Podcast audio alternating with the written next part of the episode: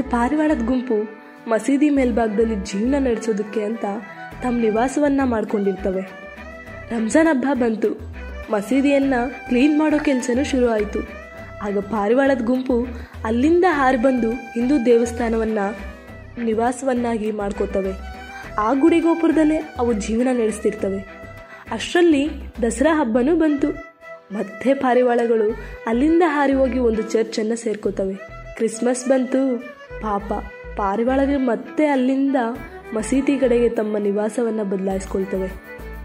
ಒಂದ್ಸರಿ ಆ ಮಸೀದಿ ಮುಂದೆ ಮತಘರ್ಷಣೆ ಆಗ್ತಾ ಇರುತ್ತೆ. ಕಾರಣ, ಬ್ಯಾಂಡ್ ಬಾರಿಸುವ ಒಂದು ಗುಂಪು ಮಸೀದಿಯ ಮುಂದೆ ಹೋಯ್ತಂತ.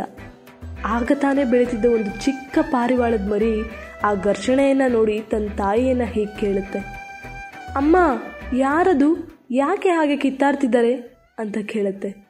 ಆಗ ತಾಯಿ ಪಾರಿವಾಳ, ಅವರು ಮನುಷ್ಯಮ್ಮ ಮಸೀದಿಗೆ ಹೋಗೋರು ಮುಸ್ಲಿಮ್ರು, ಗುಡಿಗೆ ಹೋಗೋರು ಹಿಂದೂಗಳು, ಚರ್ಚ್ಗೆ ಹೋಗೋರು ಕ್ರೈಸ್ತರು.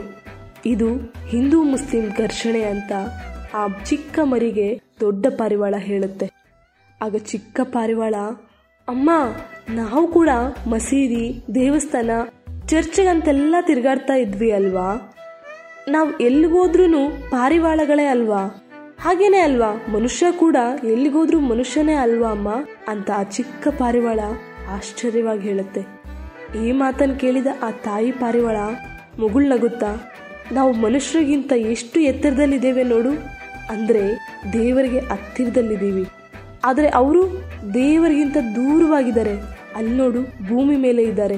ಅದಕ್ಕೆ ಅವರು ದೇವರ ಬಗ್ಗೆ ತಿಳಿದೇ ಹೀಗೆ ಜಗಳ ಆಡ್ತಾ ಇರ್ತಾರೆ ಅಂತ ಆ ಪಾರಿವಾಳ ಹೇಳುತ್ತೆ. ಮನುಷ್ಯ ಎಲ್ಲಿವರೆಗೂ ಶಾಶ್ವತವಾಗಿರ್ತಾನೋ, ಅಲ್ಲಿವರೆಗೂ ಮನುಷ್ಯನ ಮನಸ್ಸು ಕೂಡ ಶಾಶ್ವತನೇ. ಹಾಗೇನೆ ಎಲ್ಲ ಜೀವಿಗಳನ್ನು ಪ್ರೀತಿಸಬೇಕು ಅಂತ ಎಲ್ಲ ಧರ್ಮ, ಮತ ಸಹ ಹೇಳುತ್ತೆ. ಪವಿತ್ರ ಗ್ರಂಥಗಳಾದ ಭಗವದ್ಗೀತೆ, ಕುರಾನ್, ಬೈಬಲ್ ಕೂಡ ಇದನ್ನೇ ಹೇಳೋದು. ಪ್ರೀತಿಸು, ಪ್ರೀತಿಯನ್ನ ಹಂಚು ಅಂತಾನೆ ಇವೆಲ್ಲವೂ ಹೇಳುತ್ತೆ. ಈ ವಿಷಯ ಜನರ ಕಿವಿಗೆ ಸರಿಯಾಗಿ ಬೀಳುತ್ತೋ ಇಲ್ವೋ ಗೊತ್ತಿಲ್ಲ. ಕಿವಿಗೆ ಬಿದ್ದರೂ ಧಾರ್ಮಿಕ ಮುಸುಕಿನಲ್ಲಿ ಜನರು ಕಿತ್ತಾಡ್ತಾ ಅಲ್ಲೋಲ ಕಲ್ಲೋಲವನ್ನು ಸೃಷ್ಟಿ ಮಾಡ್ತಾರೆ. ಇಂತಹ ಮೂರ್ಖ ಜನರನ್ನು ನೋಡಿ ನಾವು ಏನು ಮಾಡೋಕ್ಕಾಗುತ್ತೆ? ನೀವೇ ಹೇಳಿ. ಸರ್ವೇ ಜನ ನಿಮ್ಮ ಗುರಿ ಸಾಧನೆಯತ್ತ ಮೊದಲ ಹೆಜ್ಜೆ ಇಡೋದನ್ನು ಮರಿಬೇಡಿ. ಮತ್ತೆ ನಮ್ಮ ನಿಮ್ಮ ಭೇಟಿ, ಹೊಸ ಆಲೋಚನೆಗಳೊಂದಿಗೆ. ಧನ್ಯವಾದಗಳು.